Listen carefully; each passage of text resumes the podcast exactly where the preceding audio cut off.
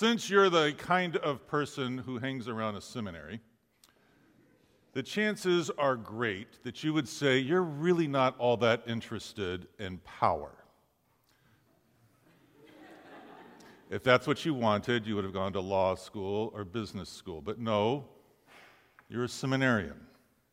Now, you may be interested in being trained to provide a critique of power, or to speak truth to power, or to ensure that there are good checks and balances of power, but you just want to be a humble servant without a lot of needs for power.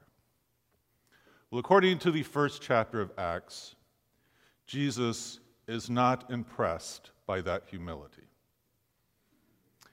He says, You will receive power from the Holy Spirit, and you will be my witnesses to Jerusalem and Judea Samaria, and to the ends of the earth. You will receive power. It's not like this is an elective course. this, is, this is the core curriculum. You will have power. Now let's sort through exactly what kind of power Jesus is talking about. It's different from what we normally think about. Most of our notions of power in our society are derived, derived from somebody else. You get power from the people who elect you, or hire you, or appoint you,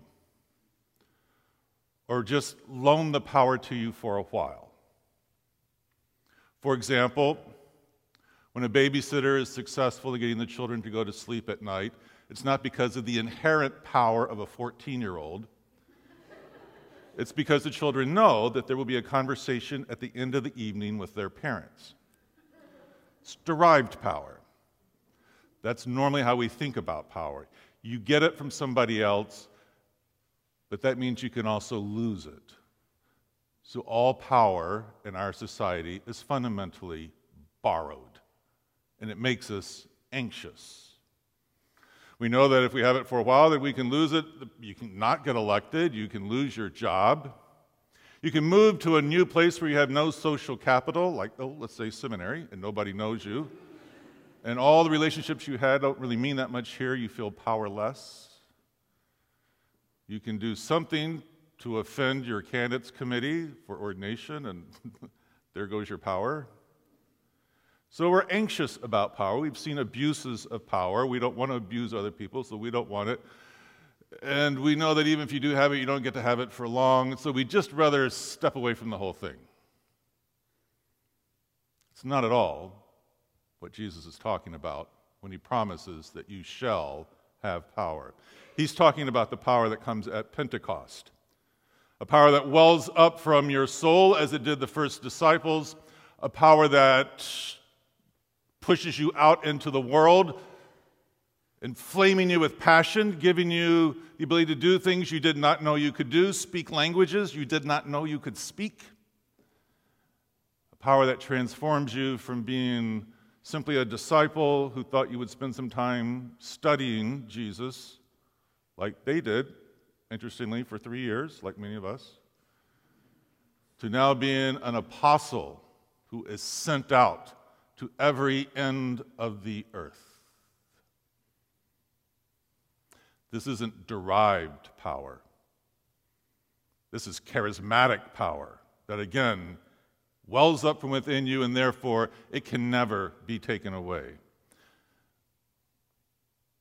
Notice to whom Jesus gives this power when he presents the Great Commission gives it to a bunch of people who have, at best, meager educations, to tax collectors and sinners, and fishermen, who, by the way, weren't even very good fishermen. Uh, every, have you ever noticed every time you see them fishing in the Gospels, they're never catching fish? He gives the power to women who have no voice in their society. And these are the people who are empowered to take the holy gospel to the ends of the earth.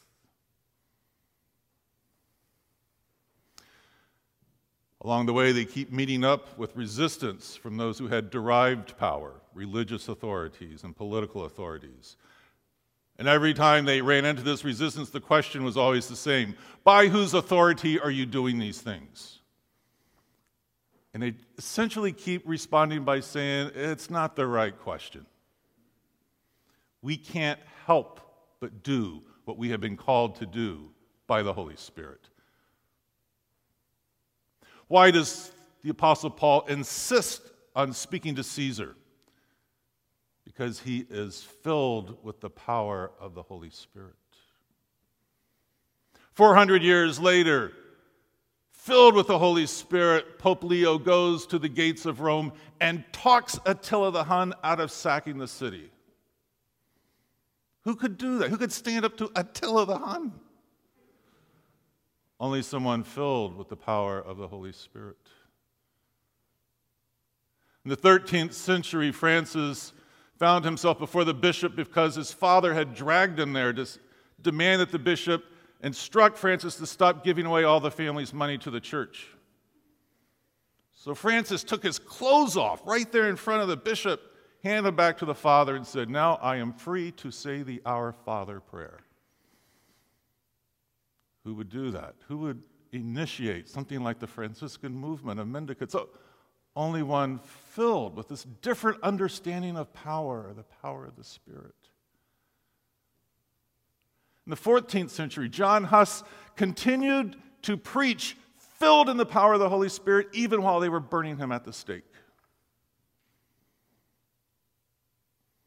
The 16th century Luther knew he was at a defining moment, what we now call a Reformation, where he says, Here I stand, I can do no other. God help me. It's a whole different understanding of power to use those kind of words. In the 19th century, Sojourner Truth was, Truth was going to speak on abolition at a lecture hall in Ohio when she was told that rebel sympathizers threatened to burn the lecture hall down if she came and filled with the Holy Spirit, she said, Let them burn it, and I will preach upon the ashes. The 20th century, Bonhoeffer was filled with the power of the Spirit when he chose not only to step away from fascism, but to actively resist it. Also in the 20th century, Cesar Chavez was filled with the Holy Spirit when he inspired despairing and, and powerless migrant workers by saying we can organize. And he pulls together the United Farm Workers Association, developing a slogan that has actually persevered even to the current administration Si se puede. Si se puede. Yes, it can be done. Or as we now say, yes, we can. None of these people had derived power. All of it emerged from the Spirit in their souls.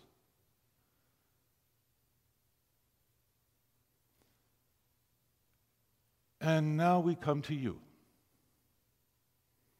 and to your moment in history, to your baptism in the power of the Holy Spirit, to your call to take the gospel to your end of the earth. How will you do that? How will you find this charismatic power that cannot be stopped? I think you find it the exact same way the first disciples found it.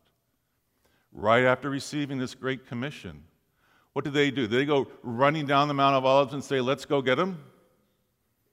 No, they, they go to an upper room and they devote themselves to prayer. That's how you find this world defying power. They devoted themselves to prayer. They did not go to the upper room and start to figure out okay, let's see, I think we should have maybe four gospels. Who's going to write these? they didn't figure out who would be the mysterious Mr. Q.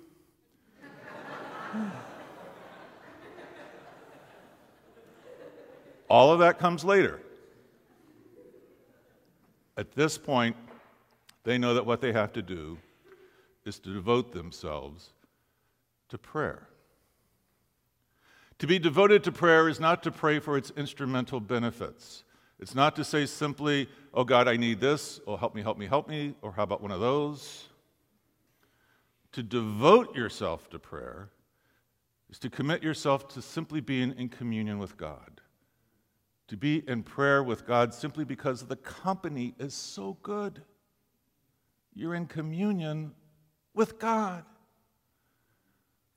That's how you find the power of the Holy Spirit. It's interesting that the person who's not in this upper room is Judas Iscariot. He was in that other upper room, and maybe this was even the same one. We don't know. These are different upper rooms.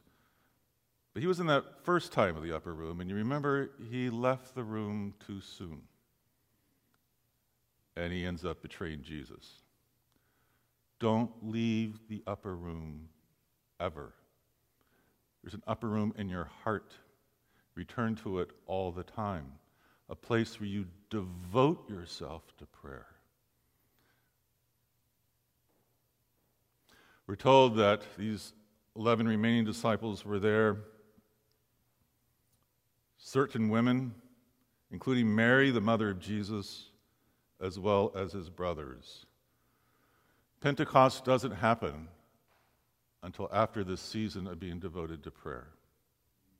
Now, all of these people who were in that upper room knew Jesus a lot better than any of us are ever going to know him. So, if Mary, the Blessed Virgin Mother of Jesus, had to devote herself to prayer, the chances are great that you and I need to do this as well. How else will we find this holy communion that provides the power, the charismatic power to fulfill our mission? In the name of the Father, Son, and Holy Spirit.